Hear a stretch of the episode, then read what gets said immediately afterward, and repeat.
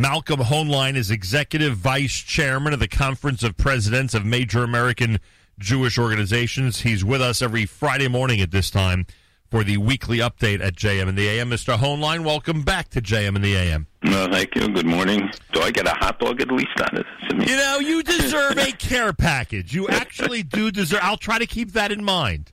Okay. Especially during this grilling season. How could how could I, with you holed up in your house for so many months, how could I not think of sending you something to put on the grill and enjoy uh, uh, during one evening? You're right. Uh, absolutely. You, you've called, and I'll give an aha moment. And you'll give an aha moment.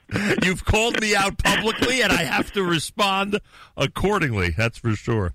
Um, by the way, speaking of, since I mentioned being holed up where you are, uh, do you have power where you are? Because people around the world who are tuned in may not realize that over half a million New Yorkers and New Jerseyans are still without power since Tuesday's storm.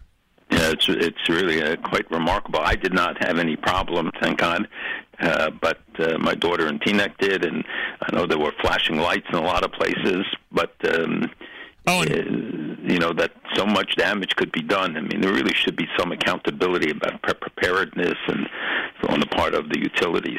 By the way, a golden opportunity for you and I, and and you never rightfully give up the opportunity to laud the Chesed organizations and just general individuals and families who are responding because a lot of very heavily Jewish neighborhoods, including Lakewood and others, are under terrible uh, situations now with no power. Some being told it's going to be way until next week before power is restored. But again, Malcolm, you've seen and heard our community jump into action to help others.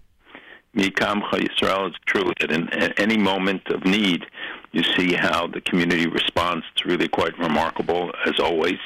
But it's the standard that is set for us by uh, our Avos Nimos, and it's been carried through all the generations in the most difficult of times and the best of times. And the um, you know we, we think of those who who uh, always have it much worse than we do. Yeah, no question. Well said.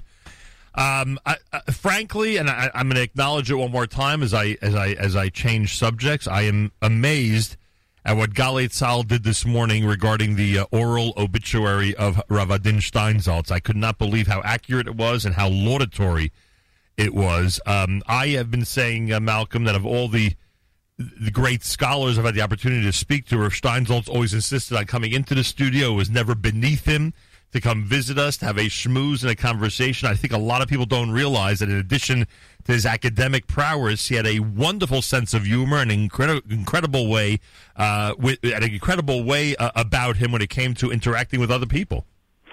His uh, personal life story is is really quite amazing, and his uh, scholarship, his uh, the contribution he made, and remained always very humble, uh, great humility, uh, we also lost uh, last night Rabbi Kalimnik in, in Rochester, right. a good friend. I mean, another really legend. That period, and also a guy who did so much, built a community there.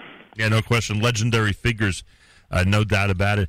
And with Rav Steinsaltz, what, was one of the more heartwarming things I heard on Israeli radio was they actually acknowledge and what a what a reputation it is to have these days. The the bridge uh, that he formed between uh, secular and religious, between Haredi and modern, etc., uh, both with his scholarship and again with his personality, winner of Pras Israel, etc., etc., etc.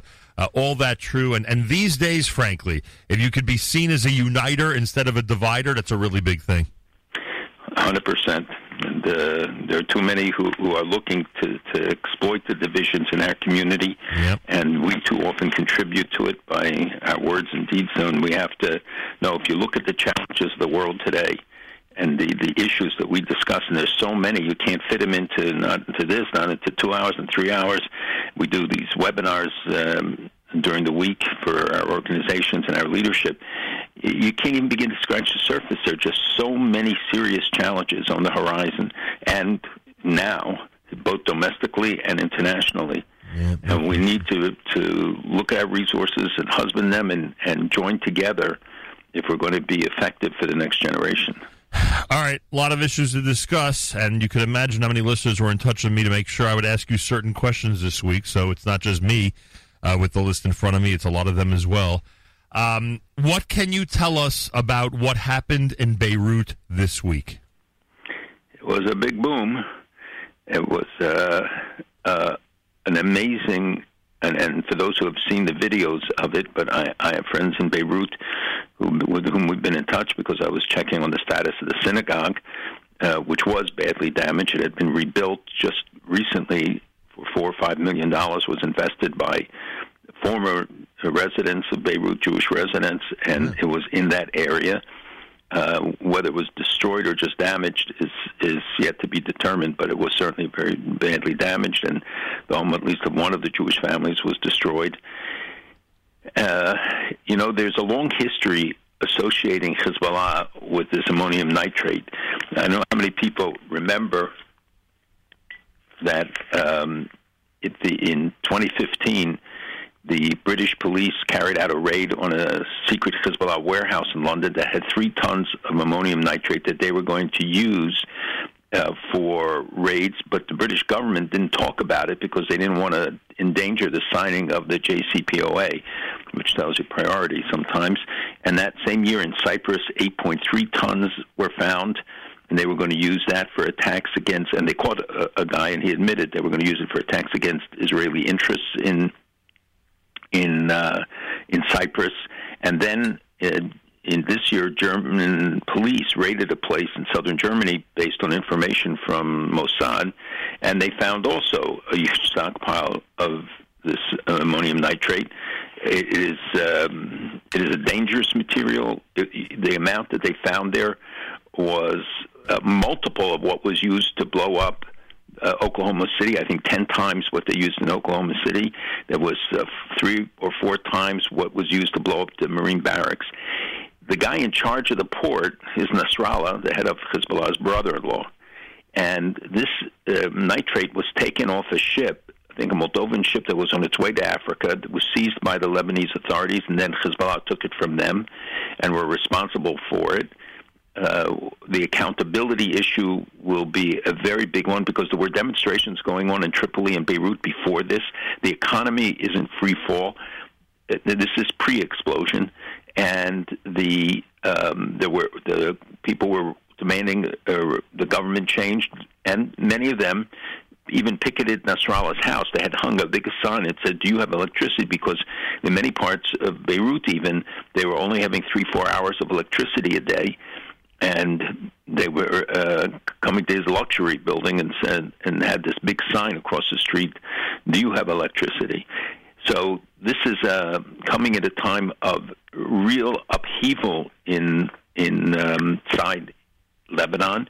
Uh, General Aoun has now broken with who who used to be head of the Christian forces as the president, and he he broke with Hezbollah, even though that you know he, he's a very mercurial fellow in, in any event. And the the story of what happened here will be one that will be investigated, but the damage is so extensive that it looks like Dresden has maybe a quarter of a million people without housing, and the the economic losses running into many, many, many billions of dollars. Uh, and maybe, hopefully, this could bring about some sort of a of a change, some sort of an accounting for Hezbollah, which has really been draining the country, and you know everything is fungible, which is why we don't uh, people and people have opposed giving uh, both IMF money, uh, International Monetary Fund, uh, funding to Lebanon because it's all fungible, and as long as Hezbollah is part of the government, the U.S. will not support it. And also, there's been a lot of pressure not to give weapons to the um, Lebanese armed forces even though some argue it's the only counter. But the fact is that today, Hezbollah permeates the entire government. It controls the country, and uh, we will see what, what the ramifications will be. And the point being that the storage of this stuff then becomes a priority, meaning that, that that's among the most important things to those who are running the place. You know, in Israel, there's been a long debate because in Haifa there was an ammonium uh, facility and that was a lot better controlled. And this was liquid ammonium, and it's now been diffused around different parts of the country. Uh, but there was an awareness that this could have been a target. Hezbollah has threatened to blow up, and, and Nasrallah in particular talked about the ammonium facilities in in the Haifa area, Haifa Bay, just as he has the oil rigs. Um, so it's it's a warning to remind people that this stuff is is can be set off easily. It has to be properly stored. It needs an ignition item. It doesn't just explode. Um, but there could have been anything, and we don't know all the facts. You know, this port was being used by Iran to ship weapons because they couldn't do it through Syria. Israel was uh, eliminating them that way, so they were coming through the um, the port to provide uh, weapons to Hezbollah, and there were some who said that that something there might have happened. We don't know yet all of the triggers and all of the you know what other things were involved, but it's been a it's been a focus of attention for a long time. Um, it, it, was it left as you said uh, five thousand injuries, one hundred and fifty seven confirmed deaths, over a quarter million uh, homeless. The um, it, it, and you said it needs some type of ignition. Was it an innocent fire, an accidental fire that ignited this? It can even happen internally that um, that fumes arise and it hits something, some electrical spark or something in the in the facility. But there were three different explosions and three different type of things because you see the the high rising one, then you see the big red explosion, then you see the mushroom cloud of a of a light white color. The, it shows that there were three different explosions, the different materials, and we'll have to know. Uh, we'll have to find out with time about what what was there and and how it happened. But it's um, you know it came within days of the the Hague ruling. Two days earlier, the Hague were to, was to rule the International Criminal Court about the Hezbollah operatives involved in the 2005 bombing that killed then Prime Minister Hariri in Lebanon and 21 other people. Uh, so initially, some people thought that this was related to that, or it was, you know, a diversion for other purposes, or something. I mean, there's so much speculation about what happened. Yeah, well, where where are you on the on the accident versus suspicious scale? Well, I, I, I won't speculate because I, you know, I know what I know and and what I've heard from people that I uh, I trust, and everybody, even the best experts. I mean, they all have different uh, views. Whether we'll actually know the truth, whether the Lebanese government will ever be free to to tell us is is a big question. We don't know that they, you know, because of Hezbollah's uh, dominance, and they control the scene there. They rushed in right away. There were motorcycles, which is Hezbollah's means of of transportation for the terrorists. Moved in quickly to to seize the location.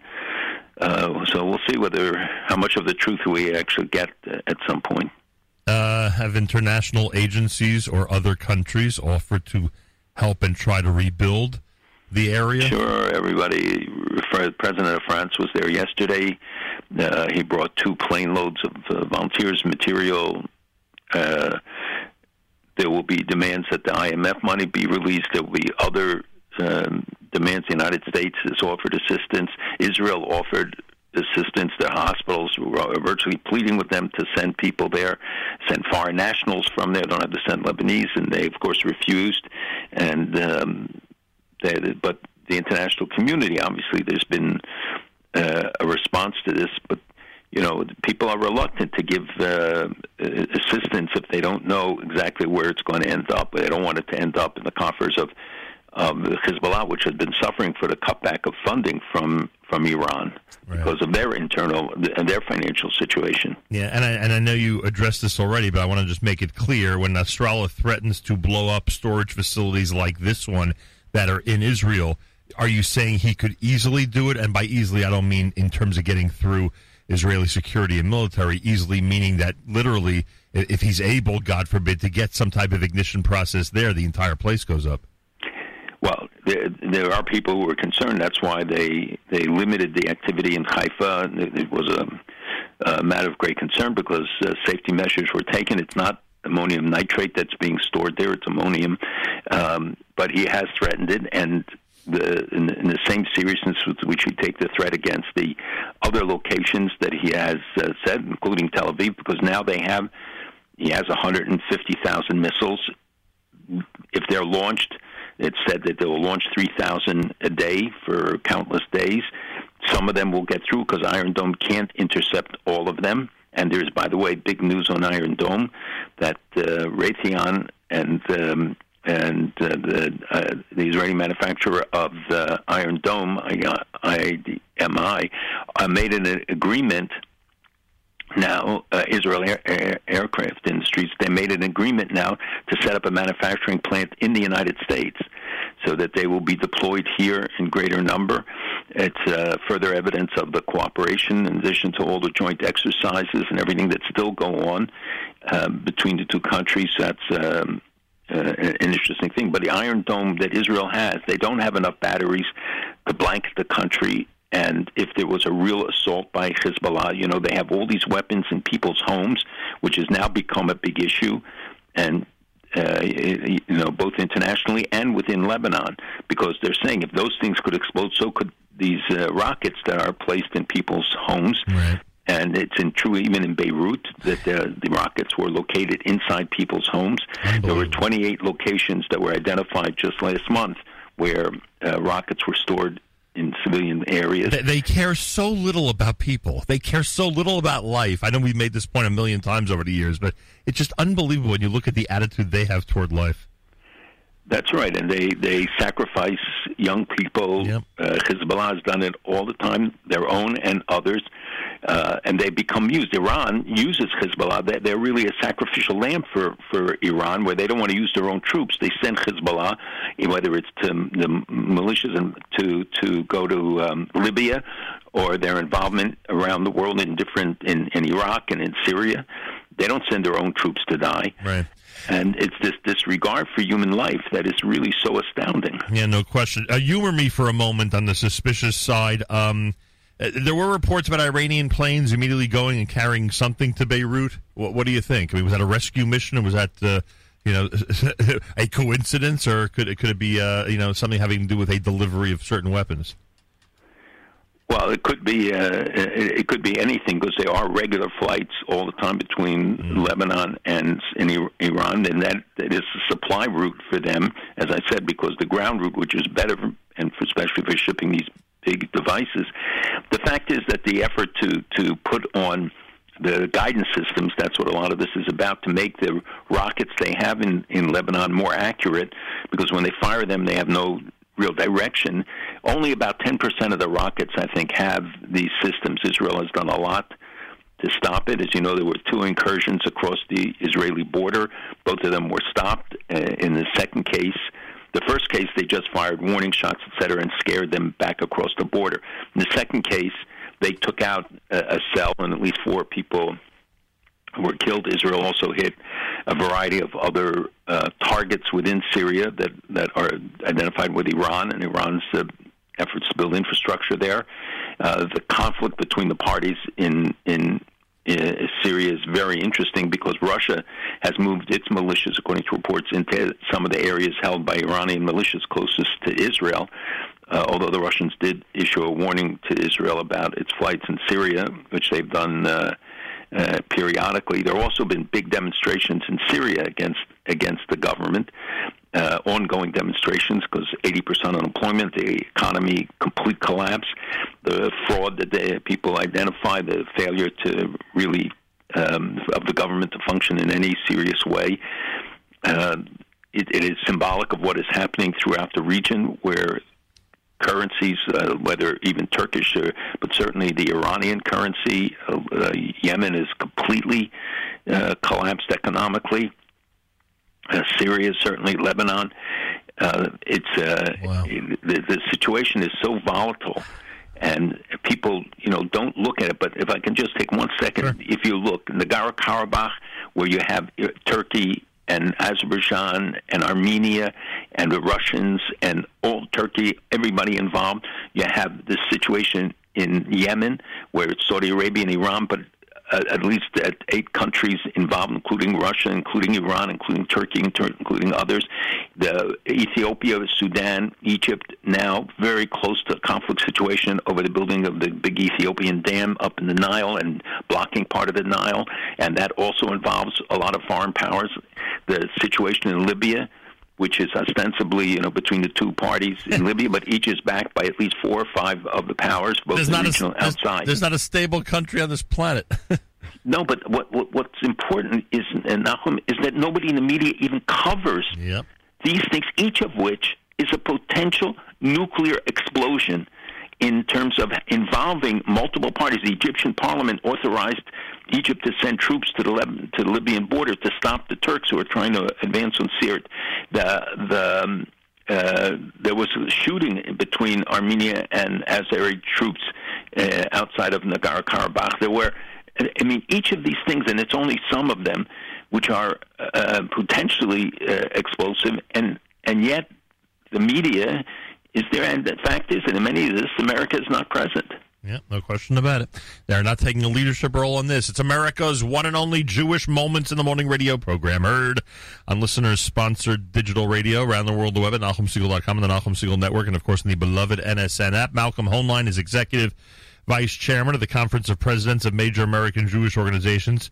Uh, they made a big deal this week about Qatar's royal family selling arms to Hezbollah. Do they normally not do that? No, Qatar is um, working with everybody um, they they will sell their uh, sell weapons. You know, they're involved in Gaza. Some of it in cooperation with Israel, and, but supporting Hamas. Uh, they work together with Turkey. They're on the wrong side of most of those conflicts. They're involved in Libya. They're involved in Yemen. They're involved in many other places. Um, Qatar. Um, you know, in some ways, America, we have a big base there, um, but the America that is, um, but they are, are generally playing a destabilizing role. As you know, they're in an open conflict versus uh, Saudi Arabia and the UAE, one of numerous intra-Arab conflicts, but uh, or Muslim. But he there, uh, it's been pretty pretty pronounced. Uh, the fact that it hasn't exploded more widely is interesting, and they do a lot of things through proxies. But Qatar has been lined up with Iran, and um, um, you know, they sponsor Al Jazeera, which has been um, a propaganda network in in most instances. So it's not surprising that uh, Qatar is involved. Let me uh, give me a second here to read these four lines. You mentioned the damage before. Uh, in speaking of Beirut, it says the following: tucked away in Wadi Abu Jamil, a neighborhood near downtown Beirut, is the only standing Jewish synagogue in Lebanon, and its renovation is almost finished. The Magen Avraham Synagogue, built in 1925, was abandoned and closed down a year after the start of Lebanon's civil war in 1976. And Malcolm, the, the photos are stunning. What a beautiful building. It's a beautiful building. It was foreign families, many of them who used to be very prominent uh, Lebanese Jewish families, contributed. Uh, I think the, the, the, the number that sticks in my mind is four to five million dollars. And uh, it, there, unfortunately, there's no Jewish community. There were no services held there, and there was nobody to daven there. But the um, uh, the, the facility itself was uh, was magnificent, and many tourists would go there. Uh, and unfortunately, from the reports we have, it, it was damaged badly. You know, what comes to mind during this cancel culture is that look at that a, a, synagogue building that most people know is really not going to be used at all in the near future, as you just indicated. Still, it's so important to the people, the Jewish Lebanese people who are from that region, uh, to to to maintain it, to renovate it, to make it look beautiful and preserve it and its history. That does say something about our people, uh, especially in these times. And there was talk about trying to rebuild the community, and you know, people years ago uh, the, were coming back, and people, uh, Europeans, bought summer places in Beirut. When I visited it the first time, uh, and it, it was a magnificent place, and all the wealthy Arabs would come there, and they had casinos, they had life. And you know now it's uh, under Hezbollah and, and the deterioration of the country. Of course, has um, Beirut reflects that. Yeah, they destroy it all at some point. But it was a beautiful city, and it had a very vibrant Jewish community, and they remained there throughout the wars and the conflicts. Um, and functioned. I remember as a kid that it was re- regarded as the go-to place, you know, for the people who wanted that exotic vacation and stuff. Like, you know, yeah, uh, now it's very exotic. yeah, now now it will be quite a vacation to say the least. A bill Democratic and Republican senators plan to introduce Thursday. I'm assuming that happened yesterday. Would ban the sale of advanced armed drones to any nation that's not a close ally of the ally of the United States, according to lawmakers and congressional aides. Senators from both parties say President Trump cannot be allowed to help drone technology proliferate, and they want it to be kept away from Saudi Arabia in particular. Do you agree with these lawmakers? Look, the arms sales issue is a is a very sensitive issue in our relationships with countries. I mean, there are so many that have mixed records, let's say on human rights or on other considerations. But um, the technology is available from many other sources. Russia fills the void. China fills the void. Mm, we see that point. now in the negotiations with Iran. That if the uh, arms embargo is lifted, and that and Pompeo is introducing a resolution about that at the United Nations, a new resolution, not just uh, one that would extend the existing embargo. And remember that this is only phase one. Phase two would come in 23, which is just a blink away, and that would re- remove all the restrictions on the ballistic missile systems in Iran. Uh, and so the um, um, you know we see that the Russians and Chinese are going to veto virtually any resolution at the UN that limits Iran's abilities because they're sitting there with deals to set jet fighters, drones, everything else.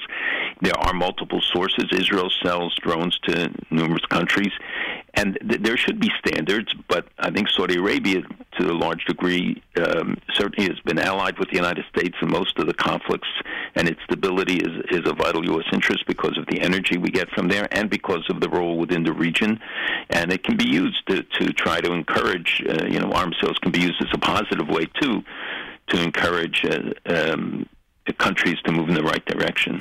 Uh, we move to Israel, where it does seem to me, unless I'm making too big of a deal of this, that the prime minister had a little bit of a better week this week. I don't know, maybe that's just an impression I have. You could tell me if I'm right or wrong. But also, to talk about the vaccine in Israel. I mean, how does this work? You know, when when you have multiple countries and the U.S. sponsoring certain projects when it comes to a vaccine, how, does Israel get involved in that process? Are they are they just doing parallel work with all this human testing starting in October in Israel? Are they doing parallel work, and it's simply who gets to the finish line first? Essentially, by the way, that is true. But it, but uh, Israel is part of those programs, and some companies get support as well. Um, there are all over the world efforts to to get to be the first across the finish line. I think there are a lot of people who, who are prematurely announcing um, that they have solutions or vaccines or believe that they, they will test, even when it's only very preliminary tests before they've been tested on human beings. Uh, it's very important. The investment is is huge. Com- companies have gotten a billion dollars in, in advances to, to help expedite the um, the development, and the FDA has given approval for drugs processes to short circuit the uh, the length of the testing period, et cetera. So that also means that you can get premature announcements about the things that um, are produced or, or on the horizon. Uh, so I think people should wait and see before they give they invest too much in some of the things. You know, people wanted to buy the drugs right away before they're even uh, manufactured, and the uh, you know it's understandable. This is a, a worldwide phenomenon, and the threat of a, of a second or third shift in countries, including here, and uh, you see that in the United States, the number of, of deaths and the number of uh, people being still being infected. Nobody should put the guard down. Everybody's got to sustain it. It's really important. Um, I don't know that this was a better week for Netanyahu. I think, to the contrary, Really? it, it wasn't a very good week. The demonstrations we'll see this weekend, but every week they grow. Again, you know, the fact that 10,000 people or 15,000 or some estimates went up to 30, 50, and there were a couple, a hundred demonstrations around the country. Um, but I think that the uh, overall political situation, you see the polls um, demanding uh, the, uh, that would not be uh, greatly supportive of uh, of the prime minister, although the Likud still would be the largest party, and the right would be dominant in if an election was held. I don't think that uh, the opposition and the certainly blue and white faction within the um, government wants to go to an election because it would fare poorly. Uh, but it's it's the political instability that is um, troubling, and the fight is over the budget, and they did not move on it. I'm not sure the prime minister wants it. I think that then triggers uh, the election, which will be held in December, so the fourth election in a year and a half. It's very demoralizing for the people. Uh, there, you know, and the unemployment, the uh, economic impact in Israel, which was not true the first in the first period, but it is true now, and they have, and thank God, the highest morbidity rate um, per capita of, of those who get sick. Um, and it is beginning to be contained, and hopefully it will be. Uh, but that didn't help him either.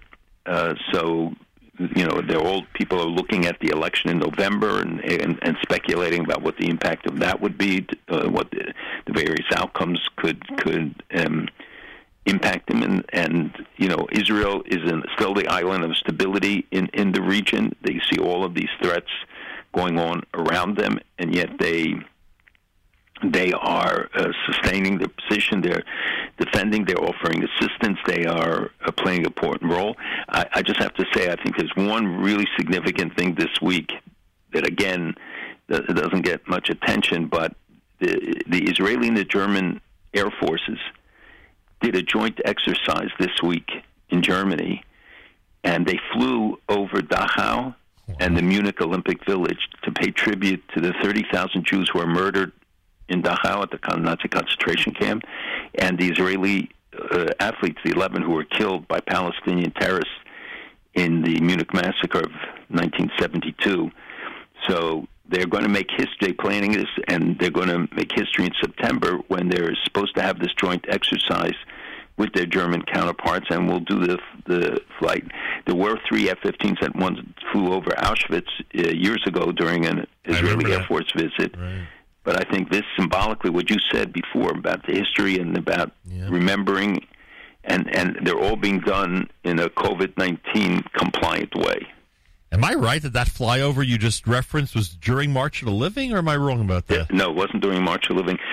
it was during a, uh, a visit of Israeli Air Force, and the Polish government didn't want to give them permission to fly, but they did it anyway. And the picture is one of the most iconic pictures, I think, of the last the post-Holocaust period. Yeah, it's pretty amazing.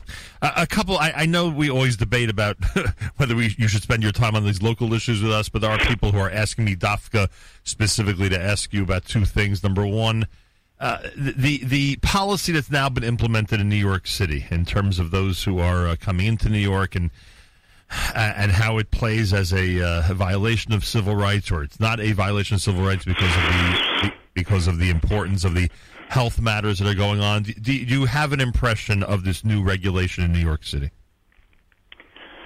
So, uh, as you know, the local issue is not my forte, Right, but uh, but like everyone else, I have to live with the consequences of it. Correct.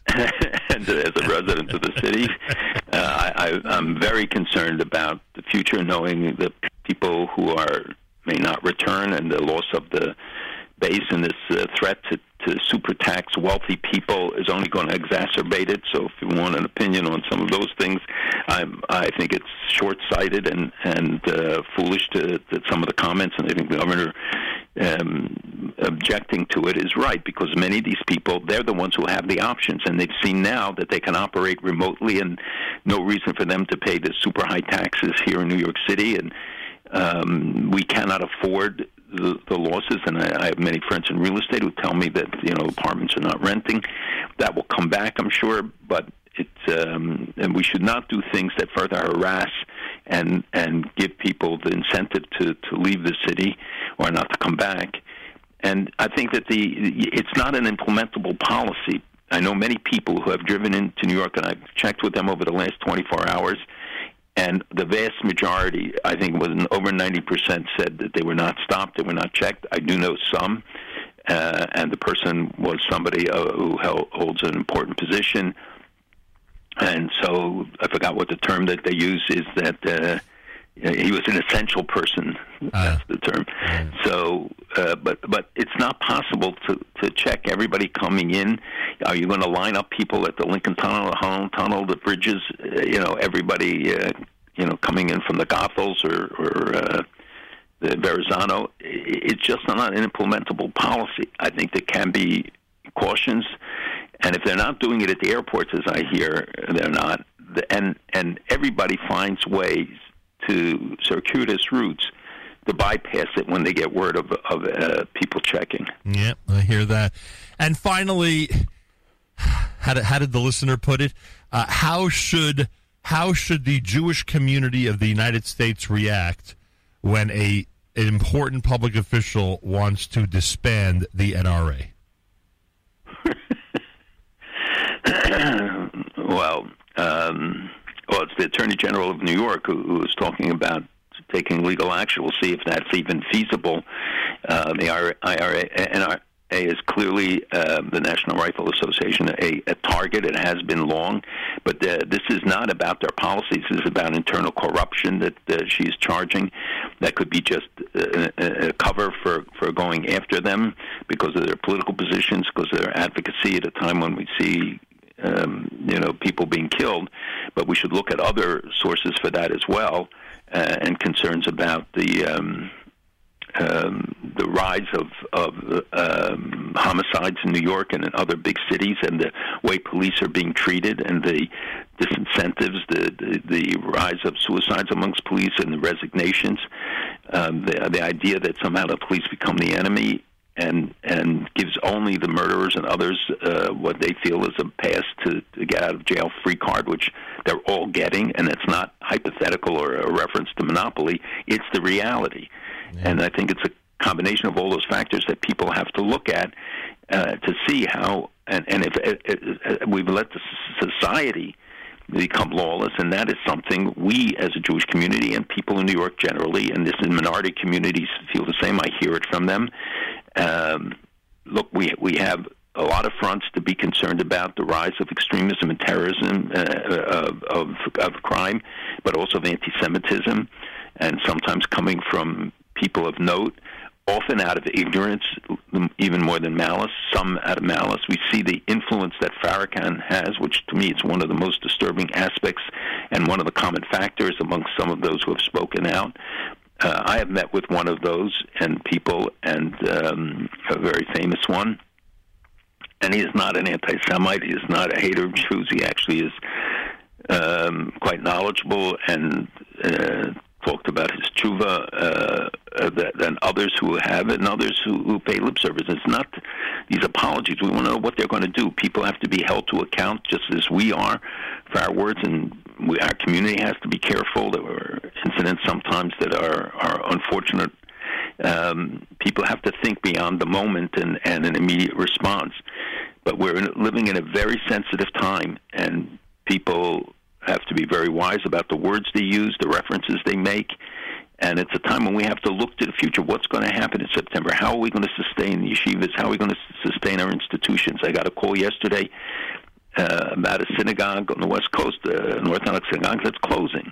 Wow. And and it's not going to be alone. And the JCCs and others, any fee-based institution, is today uh, on the brink. And, and it's it's hard to believe this and this is not a poor community, uh, but they just can sustain it. They, they'll continue a minyan there, but I'm worried, very worried about what's going to happen with our schools, what's going to happen with the whole spread of institutions, and especially uh, if this continues and the economic impact, especially of um, some of the big donors, uh, could be adverse. So we have a lot of things to be concerned about, and to be and, and it only underscores the need for achdus, that we oh. have to be together and work together. No question about it. Thank you, Malcolm. Have a wonderful Shabbos. We'll speak again next week. My pleasure. Be well. Have a good Shabbos. Malcolm Hoenlein is Executive Vice Chairman of the Conference of Presidents of Major American Jewish Organizations. Joins us Fridays, 7.40 a.m. Eastern Time here at JM in the AM.